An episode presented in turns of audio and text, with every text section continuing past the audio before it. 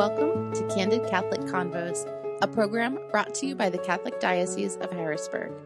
Our mission is to humanize the church and help you to grow in your faith, love, and understanding. I'm your host, Rachel Trochet, a cradle Catholic who's only human and struggled with faith on more than one occasion.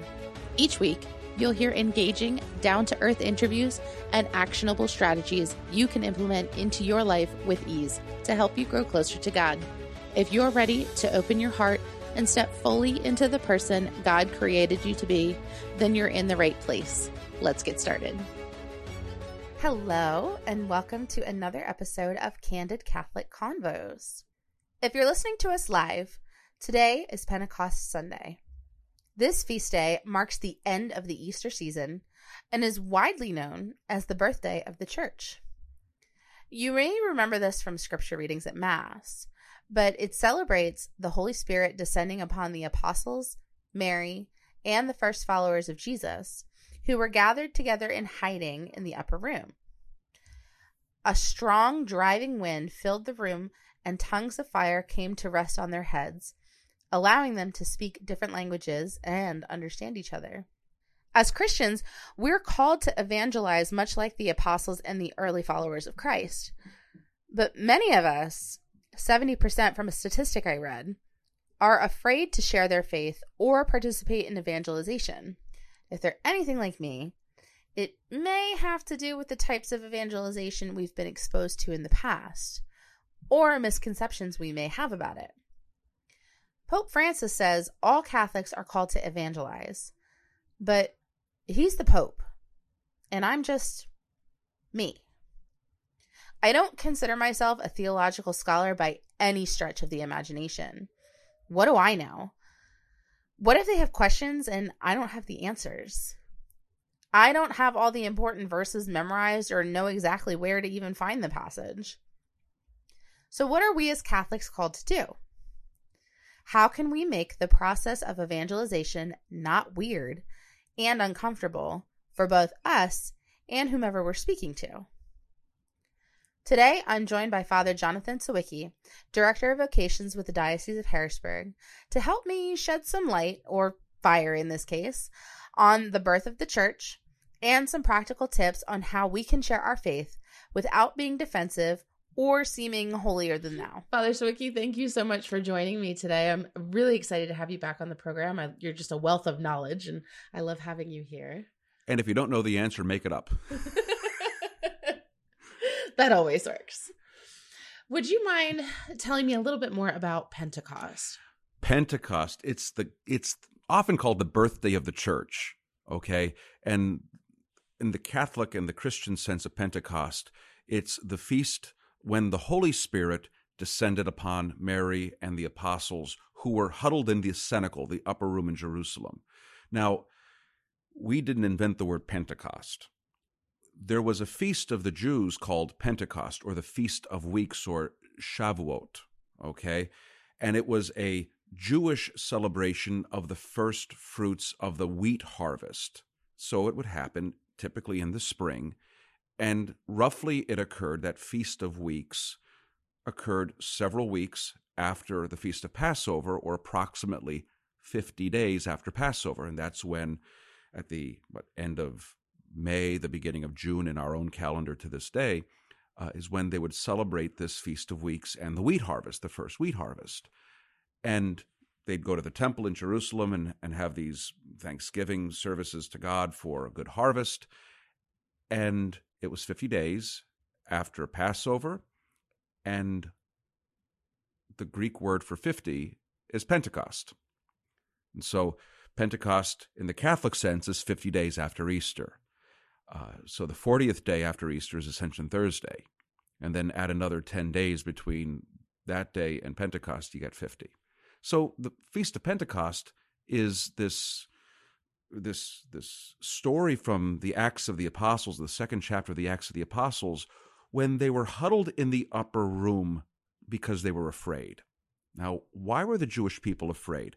Their teacher, their guide, the Lord who they thought was dead, who rose from the dead and showed himself to them, then ascends to heaven. And then once again, they start clamming up remembering all the trauma, they remember all the, the stress of the event, and they're collapsed in fear once again. But then this great rushing wind entered that cenacle, that upper room, and then, as the sacred scripture records, tongues as of fire descended upon the heads of the apostles. Now, in Jerusalem, because it was this great big feast of Shavuot, all these people from all these different language groups were assembled there for the feast, for the feast of the first fruits, for the wheat harvest. And all these Jewish people in the upper room somehow were able to understand all these myriad of languages that were being spoken. This this feast of uh, of the tongues of the Holy Spirit, and then of literally the uh, ability to understand the languages. Now, scripture scholars have said, well, because they were gathered in love and because the Holy Spirit is the spirit of love, no longer were they filled with pride. You're not speaking our language. They were, and then there's, of course, the supernatural gift that they were able to understand because the Holy Spirit came upon them in order for them to go to all the parts of the world and to make those disciples of the nations in, in the name of Jesus Christ. So in that one word, Pentecost, often called the birthday of the church, there's the Jewish feast and the setting of all these people in Jerusalem. And then there's the disciples who were in fear, but with the power of God, the Holy Spirit of God, they were then empowered and energized and joyful to go forth to transform the world. That's fascinating. I never knew the Jewish aspect of it. And I love that numbers play a huge role in in biblical teachings. So can you tell me we talked about this a little bit, but can you expand a little bit more on why the timing of Pentecost is important especially in our religion? So we remember that that number 40, that uh, number 40 which is uh, the day of perf- uh, uh, a coming to perfection. 40 years it, traveling the desert, Moses and uh, the Jewish people in the Exodus experience, that they were being perfected in the desert. 40 days Jesus was praying, fasting in the desert in order to begin his ministry. 40 days for the apostles and the disciples to come to the awareness Jesus really is risen from the dead. And then Jesus ascends to heaven. But then the, the novena days between the ascension of our Lord to heaven and Pentecost are incredibly important. Many Catholics pray novenas. Here in Harris, the Harrisburg area, there's the perpetual novena at the Miraculous Medal Shrine, the Church of St. Catherine Labouré. Every Monday, people say this, come together, they adore the Blessed Sacrament, and they offer the prayers in honor to Our Lady of the Miraculous Medal, Our Lady of the Immaculate Conception. That's an example of a perpetual novena this coming summer in Scranton, Pennsylvania. There's the yearly novena to St. Anne. So for nine straight days, people go to St. Anne's Basilica and make this novena. And other parishes might do this on a smaller level. But those that novena, that word that means nine, comes from the very first novena of the church, the nine days of anxious, anticipating uh, expectation that something was going to help them. And that's the advocate, the paraclete, the Holy Spirit, the consoler. Okay? I always say paraclete. It's not, which, which is parakletos in Greek, which is advocate, the, the one who pleads for another, not parakeet like the bird. People think it's the parakeet because they see the, the dove in the church. Oh, it's the parakeet. No, it's not. That's, that's a dove. Par- doves and parakeets are two different things, but, but that's the novena and those are the novena days that the church is praying for the gift of the Holy Spirit. And there's some churches. When I was a pastor in in York, we used to pray the Pentecost novena after each daily mass, and we'd uh, we'd we'd pray for a, one of the different uh, gifts or fruits of the Holy Spirit. That's interesting. I always wondered about the no- novena and why it was nine days, and this makes a whole lot more sense now. So thank you. You're welcome. Are priest ordinations always done around Pentecost and and why? I understand we have one coming up, which is very exciting. So we'll be ordaining at least four new priests, hopefully five. We're waiting on one to have some final paperwork come from Rome for his dispensation from a religious community into our and, then incarnation into our diocese. So we expect to ordain a total of five men this summer. We're sure we're going to ordain four on June 4th. It's actually coincidental this year that Pentecost is the same weekend as those men are going to be offering their first masses. it's coincidental that it usually happens around Pentecost just because it's the end of the academic year for our seminarians. After their uh, six or eight years of seminary formation, Pentecost is in the spring months, the late spring months, because it's the harvest of the first fruits of the wheat harvest uh, originally. And this is when schools get out. So it's coincidental, but there's a beautiful symbolism that our our priests are going to be beginning their priestly ministry on Pentecost weekend. But you know, I mean, there have been times in the history of the diocese where you talk to the old timers, and these were the men ordained back in the 40s and 50s. They were ordained in March, given a first assignment to last two or three months, and then for the priest changes in June, their second and long term first assignment. So that's how things were done in the olden days.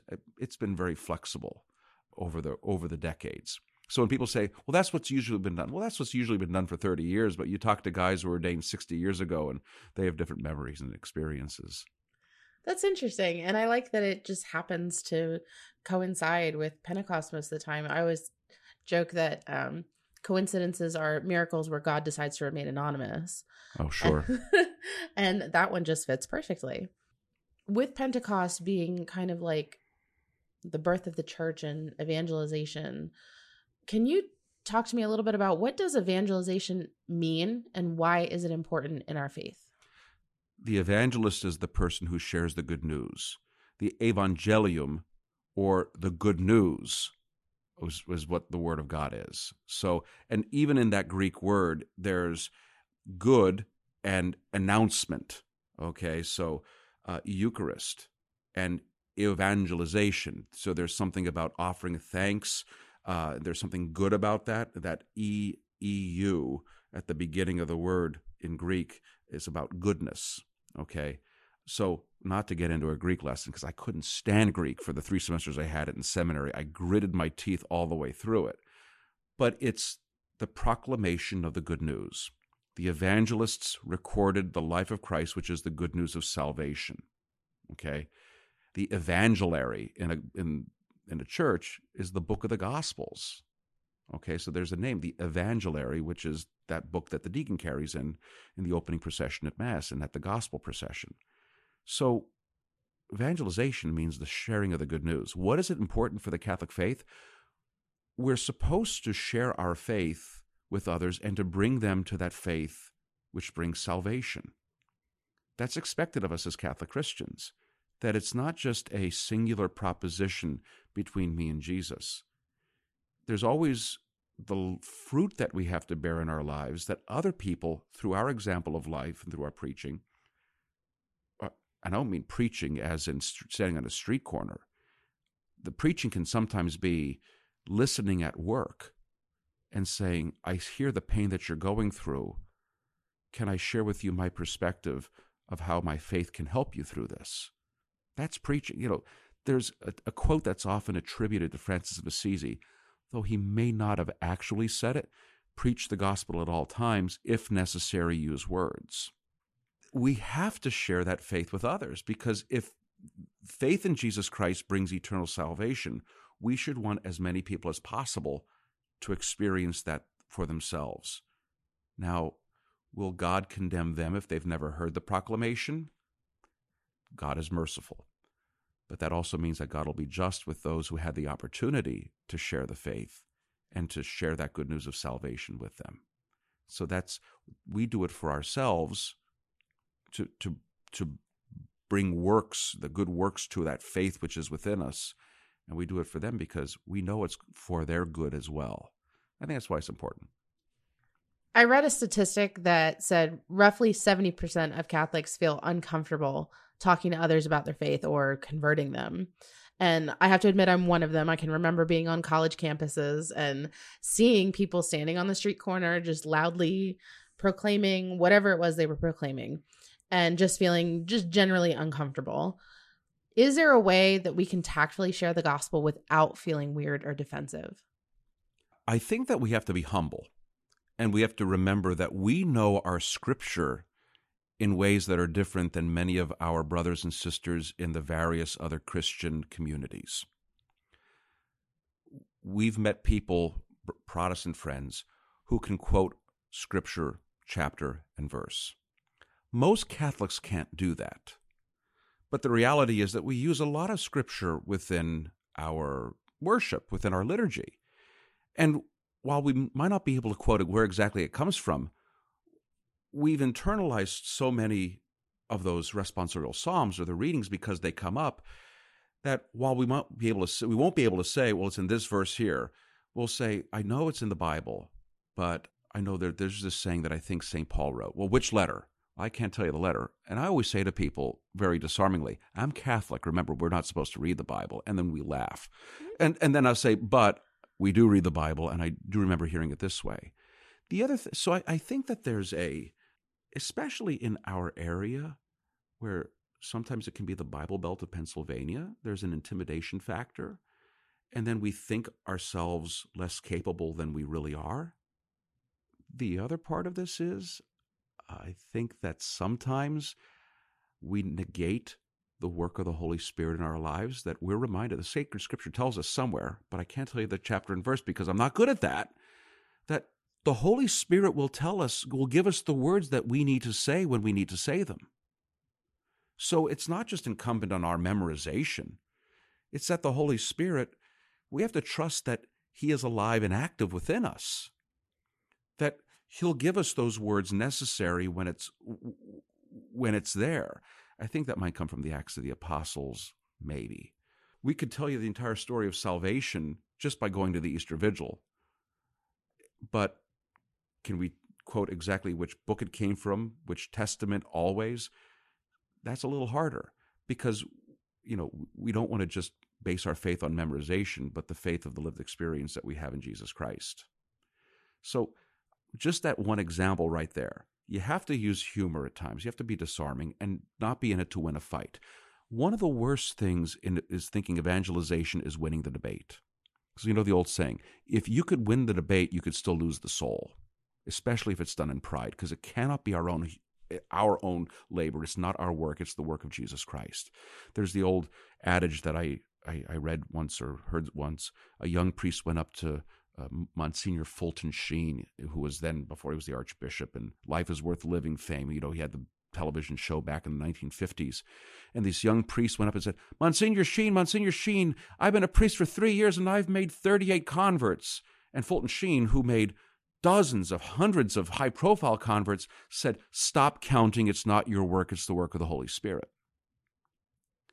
And I think that that's an important remembrance that the work of evangelization is not for our pride in winning an argument.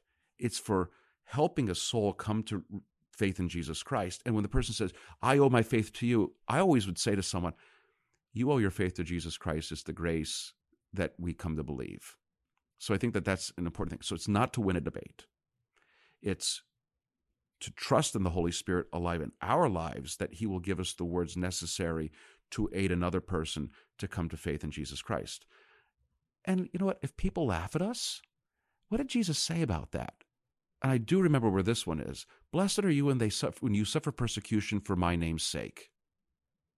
You know, the Beatitudes, which is what, Matthew chapter 5, 1 to 11. That's one I do remember, right? I mean, we have to we have to be willing to stick our necks out. And, and that's okay. The other thing is, just like our kids riding a bike, if they take a tumble, well, get back up and learn to ride the bicycle again. The only way you're going to ride the bike is not watching YouTube videos, reading Wikipedia tutorials. It's to sit on the seat and put your feet on the pedals, wearing a helmet, and going on there and praying that you don't crash and get all scraped up. But when you do, you learn the lesson and you try again. And I think that's a way that Catholics can share the faith. You have to practice it. You have to be willing to trust the Holy Spirit to guide us through it. I think that's a great reminder and a really good analogy because I know personally when, you know, like on those college campuses, I always was afraid to talk about it because, you know, I I don't know all the verses, you know, I don't feel like I'm edu- I'm not a religious so how am i supposed to be able to talk about it but i like i really love your analogy of getting back on the bike and the holy spirit working through us and it's one of those things that I heard in in sales seminars of you can't say the wrong thing to the right person. So I really like that. Thank you. How can we build up the courage to take action? First, we have to have an active prayer life. We have to be prepared to be able to encounter the Lord when He comes to to encounter us, when He gives us those opportunities. The second one is a look for the opportunities. We have to be attentive. So it, it depends. We have to rely on the Lord, but we also have to use the opportunities God is presenting to us. Now, there's a difference in in the world today. Several years ago, uh, between these two words that I'm going to throw out there. Several years ago, Pope Francis got some people bent out of shape when he said, We should not proselytize. I forget how many years ago, it's like maybe 13 or 14, he said, We Christians do not proselytize. And then there are people who said, This is horrible. The Pope's saying we're supposed to bring people to the faith, we're supposed to spread the faith. But speaking from the Latin American context, proselytismo, proselytization, is different than evangelization, evangelismo. Okay, so there's the spreading of the faith, the sharing of the faith, evangelization, sharing the good news. Proselytizing, which is what sometimes we think is sharing the news, is actually kind of browbeating people to share the news. Working in Spanish ministry, there were times that people would say, you know, Father, I was going to this Christian denomination there. I said, oh, well, oh, how did that happen? Well, Father, they gave, you know, we were we were down and out. My husband lost his job, and they gave us a basket of food and said, well, now will you come to worship with us? Well, that's proselytization. That's almost taking advantage of people in the name of Jesus Christ in order to make numbers. That's like us saying, we will accept a woman into Lourdes House as long as she makes a uh, profession of faith and a promise to always be a Catholic. Lourdes House is Catholic Charities home for women in troubled pregnancies.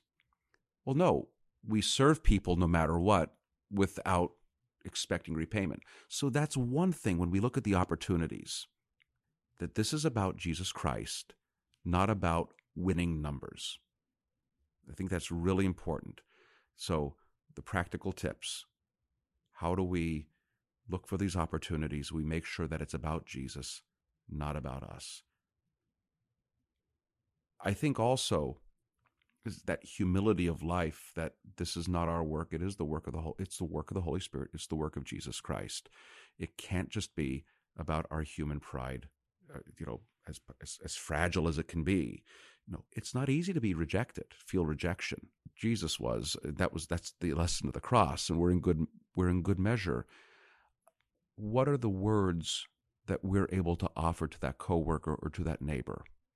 Or even better yet, the credible nat- the, the credible nature of our lives so that when someone encounters us they know that Jesus that we are walking with Jesus that we're not just pious and reverent when we're in church on Sunday, but we're carrying that respect for the name of God and the respect of the dignity of life the rest of the week. The recording of this episode in the morning uh, mass readings, it talked about Paul and Silas being in jail. And they were singing the praises of God while they were being imp- imprisoned. And the jailer was so worried that once this angel came to break them from the prison bars, he was worried like they're going to kill me for being a bad jailer. And Paul and Silas said, "No, don't worry about it." And at that moment, the jailer became a follower of Christ. Now, he witnessed something extraordinary, something uh, above the realm of human nature, and this this this this wondrous freeing from the prison bars. But how was he primed to believe in the message of Jesus Christ, but perhaps through the credible example of faith of Paul and Silas. Now, Paul and Silas were cussing up a storm and acting like rabble rousers, and then it came. He might he might have done this because he's not going to believe in a message of mercy from these guys who were being vile, but because they were joyfully witnessing to their faith even in harsh circumstances. I think that that probably gave a preparation for that jailer to embrace the gospel of Jesus Christ, the good news of Jesus Christ. So I think that these are some of these things that we have to do. What are the opportunities, the practical opportunities? Most people are not going to go uh, getting a radio show. Most people are not going to become well known bloggers trying to win intellectual debates about Christianity and our Catholic faith. I, sometimes I say to people, and don't just be a Facebook Catholic, a social media Catholic. Oh, I'm, I'm posting these memes and I'm, I'm reaching a lot of people. How many people actually diligently read Facebook announcement or a meme that they get shared? And I think that they can be a distraction to the actual work of evangelization, especially when our human pride is involved. Well, didn't you see what I posted? Didn't you see? Didn't you give them? I'm going to win this debate with me, because inevitably our faith and evangelization is a person to person, not through a computer screen or a telephone screen. And the substitution of technology, I think, can actually hamper the work of evangelization because it depersonalizes it. The other thing, what's a person's experience? The other person's experience. What are they really being burdened with? Someone wants to come to me, they want to talk about the questions of faith. First, well, how do you understand fatherhood? Not just because you can't understand fatherhood, you're not going to be able to understand God as Father if you don't understand living a virtuous Christian life, how are you going to understand extreme virtue, which is Jesus Christ dying on the cross? So sometimes, if our human nature is very wounded, then the supernatural is going to be hampered a bit. So I think that we always have to personalize, you know, make subjective, you know, focused on the sub on the person, not just objectify. I'm winning a soul for Christ who is the soul that I hope to bring to Jesus Christ? And it's not about winning and losing, because that's the work of the Holy Spirit, not my own work. Does it make sense? It does. Yeah. It makes a lot of sense. And it, it goes back to what you were saying earlier about that quote from hopefully St. Francis of Assisi. Yes, yes. so, yes, that makes a whole lot of sense about living through example. And I think that is amazing.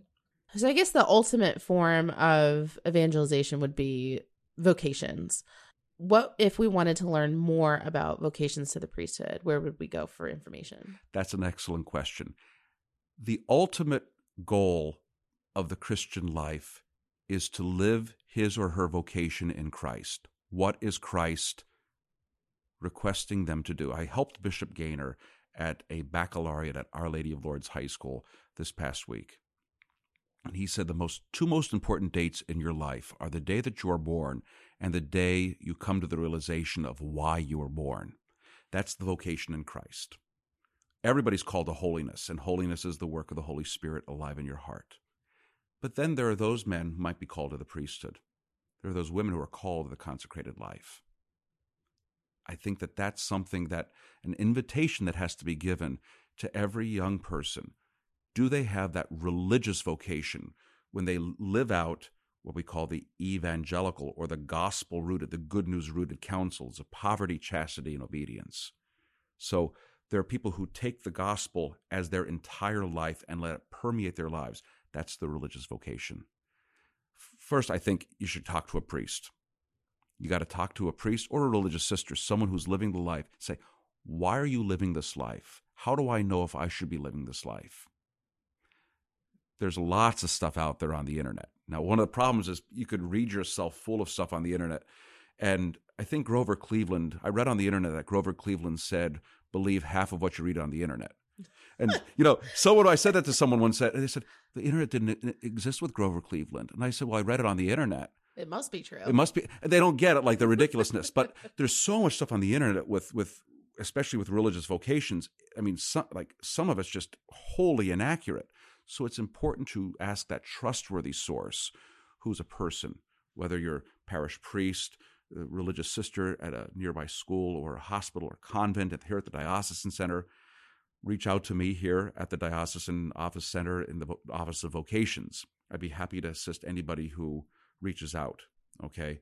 But really, because a religious vocation is from the heart of the person discerning or considering it, trying to listen to the Sacred Heart of Jesus, it's done personally. It can't be done alone. You need the support of other people, whether it's director of vocations, myself, or a parish priest or clergy or religious.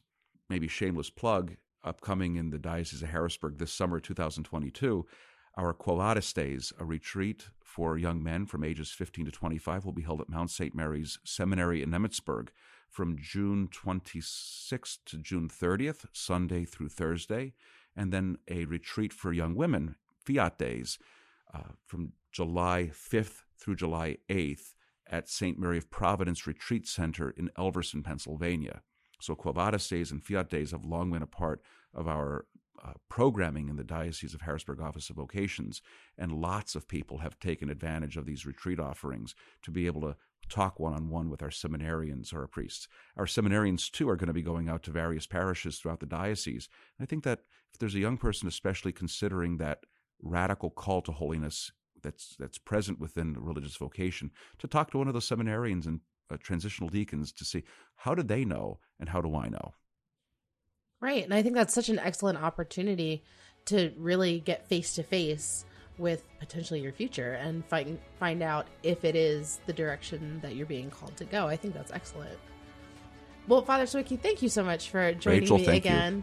I, I always feel like I learned so much from you, so I appreciate your time. God bless you. Have a good day.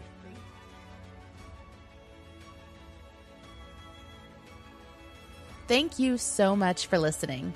Our goal at the Diocese of Harrisburg is to walk with you on your faith journey. So if this episode resonated with you in any way, the easiest way to show your appreciation is by sharing this program with your network or by leaving a review on your listening platform. You can also support us financially by making a donation online at hbgdiocese.org slash DAC and clicking the Make a Donation button. Thanks again, and we'll see you at church on Sunday.